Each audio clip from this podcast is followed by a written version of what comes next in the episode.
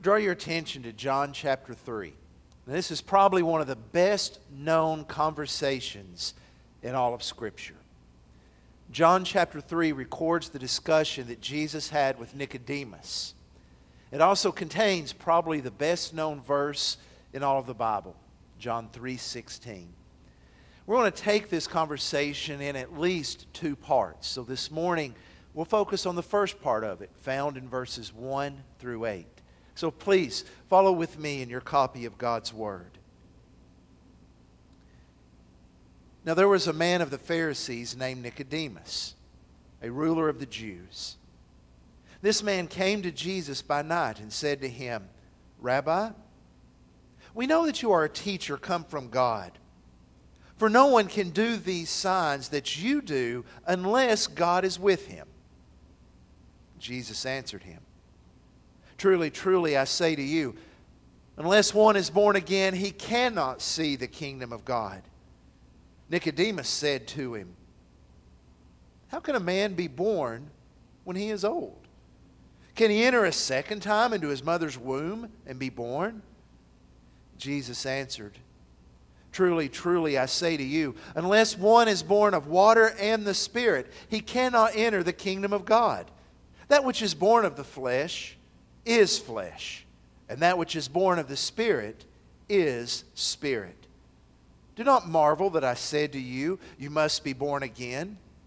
The wind blows where it wishes, and you hear its sound but you do not know where it comes from or where it goes.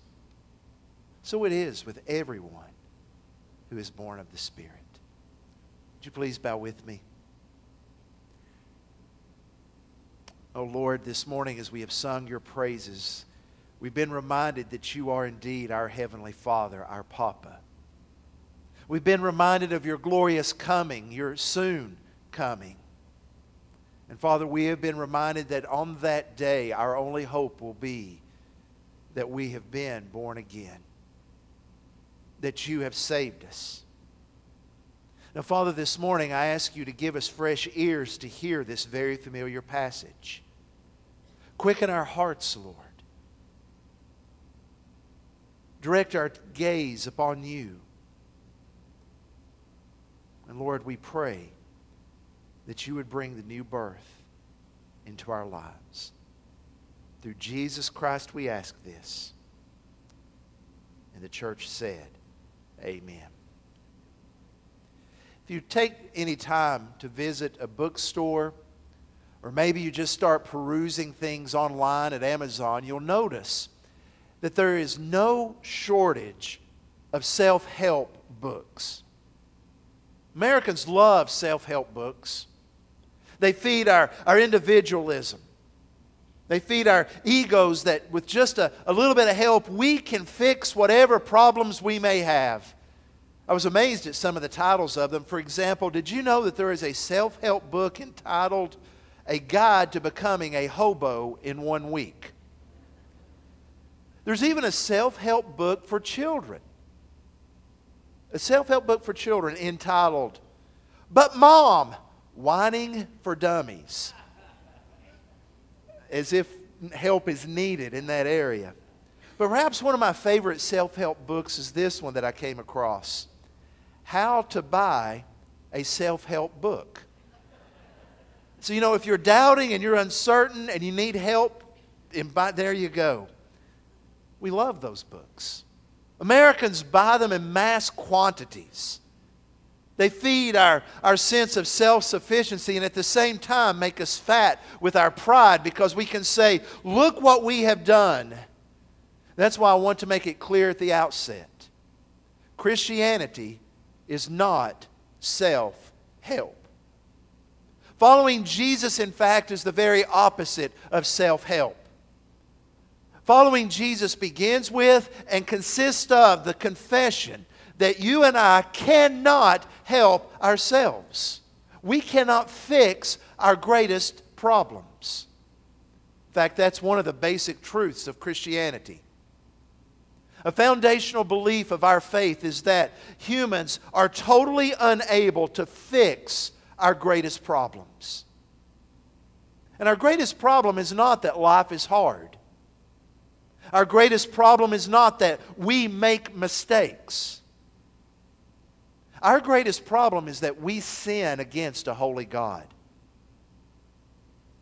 And we can't help ourselves. We can't stop it. You and I are drawn to rebel against God just like a magnet is drawn to steel. Sometimes our rebellion against God is very overt, where we blatantly break against the laws that God has made. Other times our rebellion is more subtle, where we simply refuse to pray. In that moment, we're rebelling against God because we're saying, Lord, I really don't need you. I can handle whatever comes along this day. And so subtly, we thumb our nose at God, saying we don't need Him. That's our nature.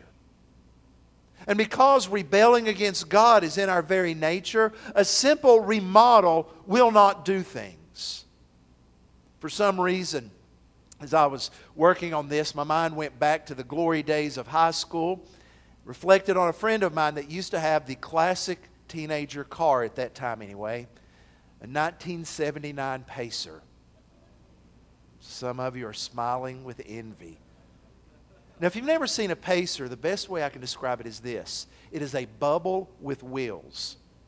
That's it. It's a big bubble. And um, this friend of mine took great pride in her pacer.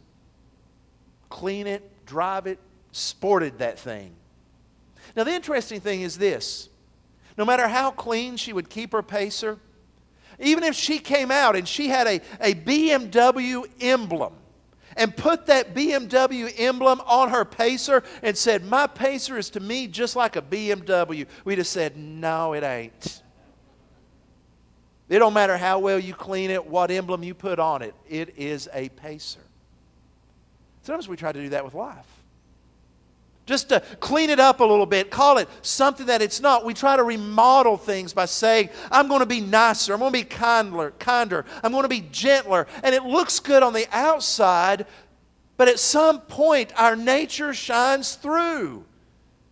2003, Disney came out with what I think is one of their better films. Actually, it was Disney and Pixar, Finding Nemo. If you've never watched Finding Nemo, watch it. It's enjoyable. Basic story is that a little clownfish by the name of Nemo ends up running away slash getting lost from his dad, Marlin. Marlin, the clownfish, sets out on a journey to find his son, bring him home. And on his way, he meets a lot of different companions. He meets Dory, Dory the fish who can't remember something for more than three seconds. Some of you know a Dory. And Dory and Marlin are searching for Nemo, and they meet all this, this, this variety of people. And at one point in the film, they meet a group of sharks. And these sharks have banded together to form a self help group. These sharks have determined they are no longer going to eat fish because fish are friends, not food. As they are Marlin and Dory are engaging with the sharks. Dory has a little accident and scrapes her fin, and she starts to bleed. And one of the larger sharks, a great white named Bruce, is saying, Fish are friends, not food. Fish are friends, fish are food. He couldn't help himself when the blood got to his senses. That's a picture of our lives. We can be kinder and nicer and gentler for a little while, and then that moment comes, and guess what? Our true nature shines through again. If we are to be right with God, it's not a remodel. If we are to be right with God, it's not just a, a, a, desire, it's not making a resolution to be better. If we are to be right with God, we need, we must have a new nature. We must have new desires. We must be recreated. And those very things are the focus of this conversation that Jesus has with Nicodemus. Verse 1, we are introduced to this man of the Pharisees. He's a ruler of the Jews. And he comes to Jesus by night. Now, Nicodemus, it's believed, is an example of the group of people that John mentioned in chapter 2, verses 23 through 25. Remember in that passage, and you can look up a few verses to see it, John mentions that there are those who believed on Jesus because of the signs. but they weren't converted. Jesus knew their hearts, so he didn't have faith in them. Now, Nicodemus falls into this thinking, this category, because look what he says in verse 2. We know you're a teacher that has come from God because no one can do these signs unless God's with him. So Nicodemus is a representation of that group. He believes certain things about Jesus, but it is not saving faith. In fact, John gives a subtle hint about this truth of Nicodemus. You look in verse, one, verse 2, he comes to Jesus by night. It's interesting, he throws in that detail. On one level, it's a very pragmatic move by Nicodemus. He comes by night in secrecy because the religious leaders are already getting upset about Jesus. So, this way, he can come to Jesus under the cloak of darkness. It also allowed time for extended conversation. Often, rabbis would meet at night to talk with one another, discuss things, because at night they could have uninterrupted time, whereas in the day, the demands of life often interrupted their discussions. There's also a very subtle nuance I think John includes here. In his gospel, the word night and darkness are loaded theologically. They represent that which does not know God.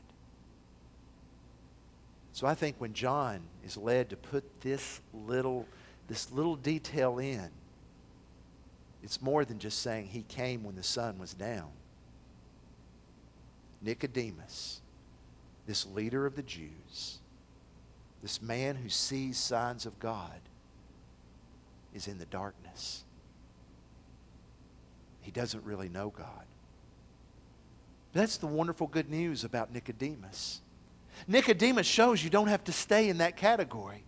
Nicodemus appears three times in this gospel. The first time here, the second time later on, where he's a little more bold, and the third time it is clear that Nicodemus has become a genuine believer of Jesus Christ.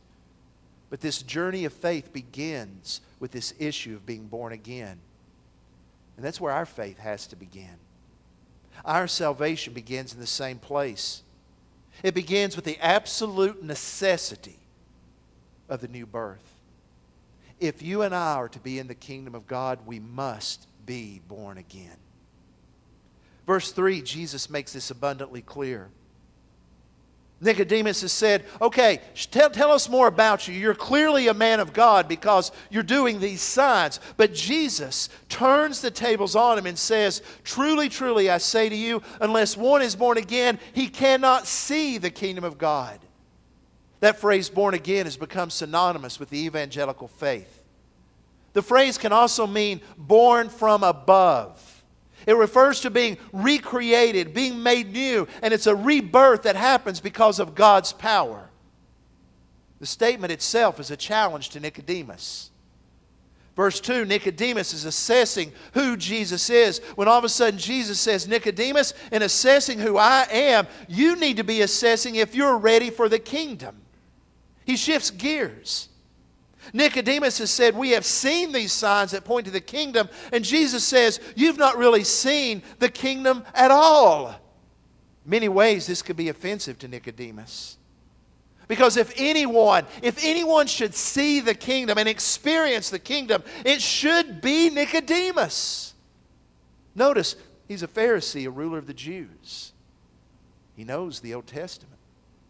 So if you think biblical knowledge gains you entrance into the kingdom, Nicodemus could check that off.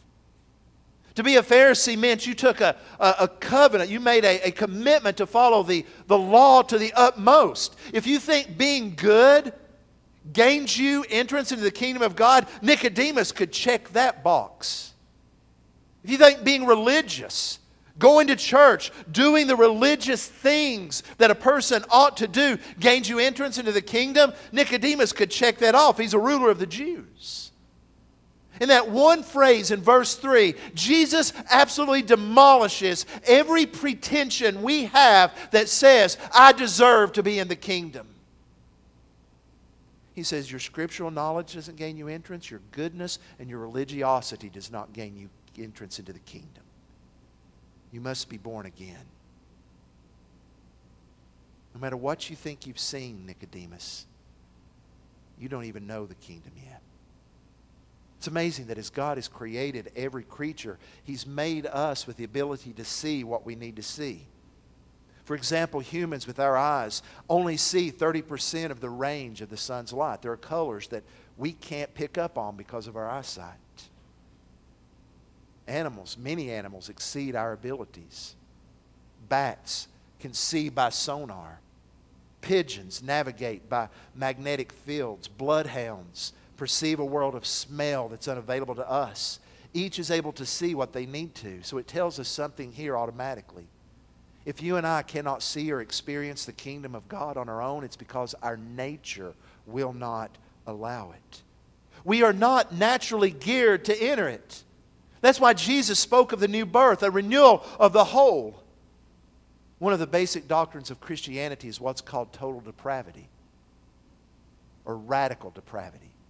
Doesn't mean that you and I are as bad as we could be. Doesn't mean that we're all horrible people, but what it does mean is this that every part of our being, our thinking, our emotions, our physical makeup, has been tainted, if not destroyed, by sin. It means there's nothing in us that points Godward. That's why the scripture says there is no one that seeks God because of the fall and that because the fall has impacted our total beings, we cannot seek God. Now Nicodemus catches what Jesus means. That's why in verse 4 he says, "How can a man be born when he's old? Can he enter his mother's womb a second time?"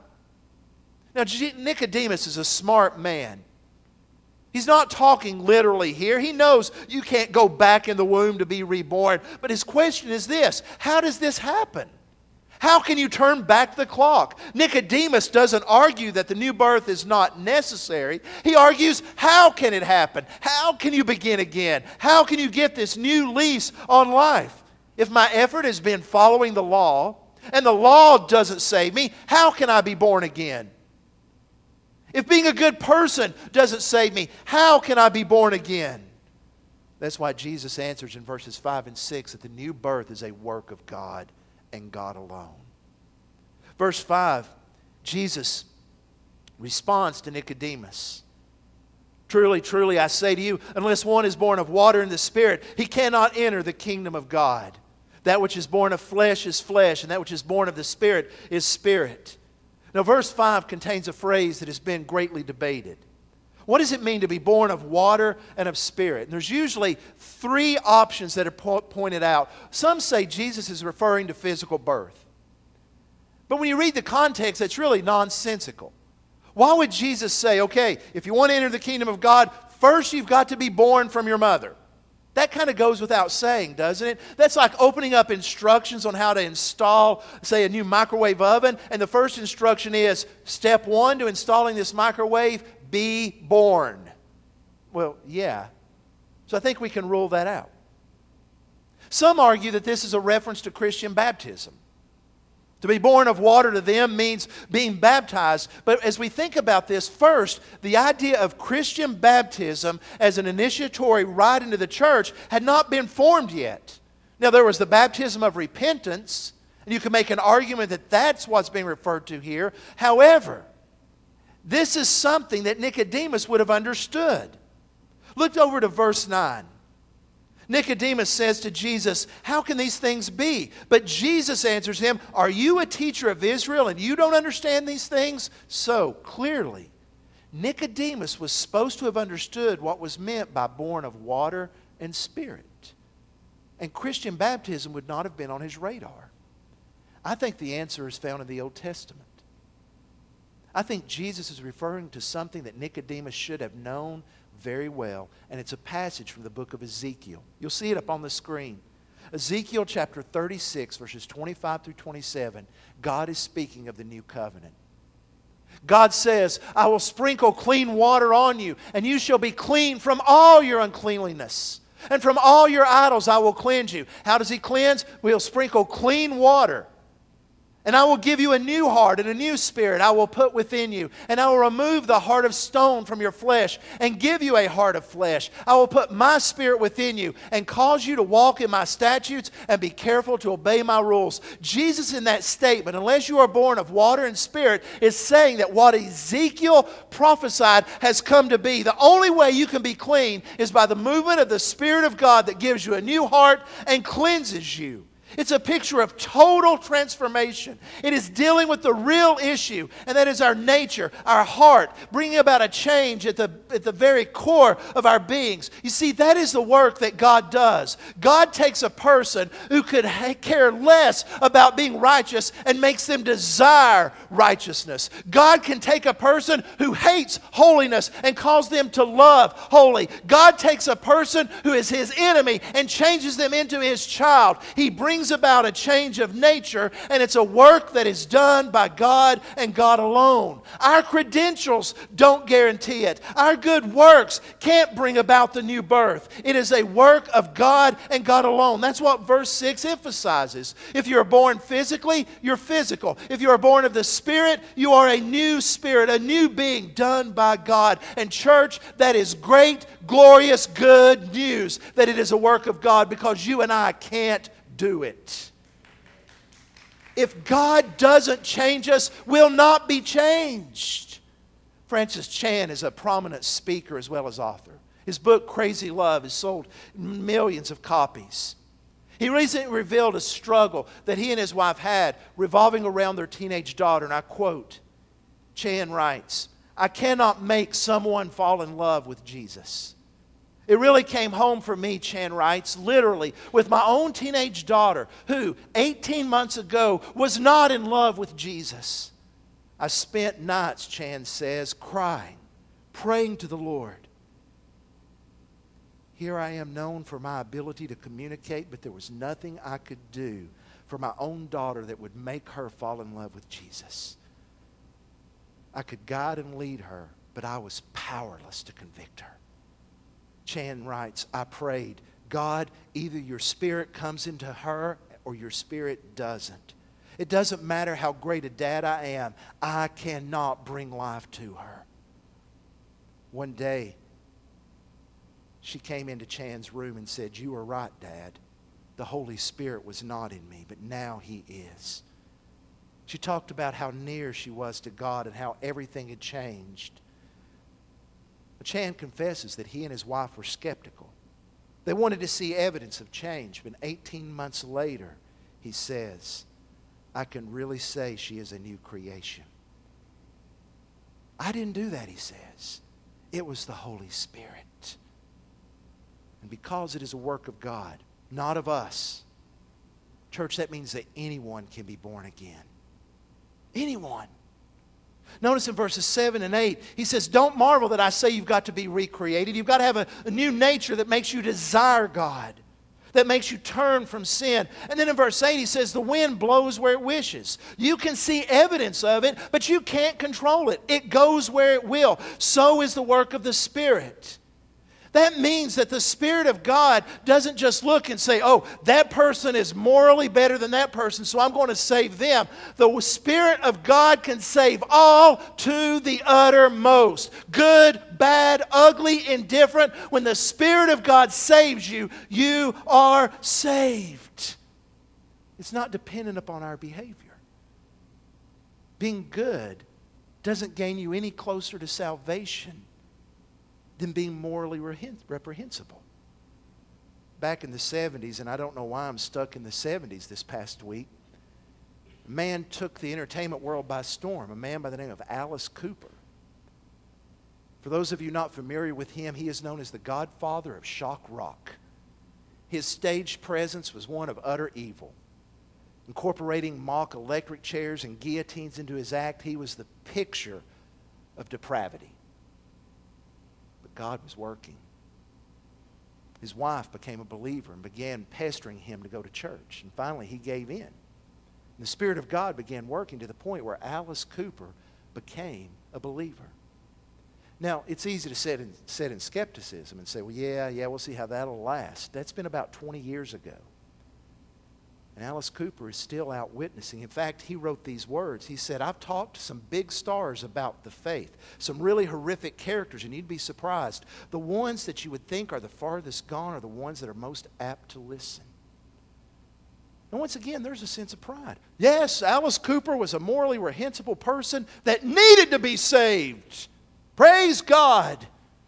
But you know, the truth is, even the best person you know morally needs to be saved too. They may be like the Reverend, Reverend William Hansom. Haslam, I'm sorry, William Haslam. When Haslam was a young man, he became very ill.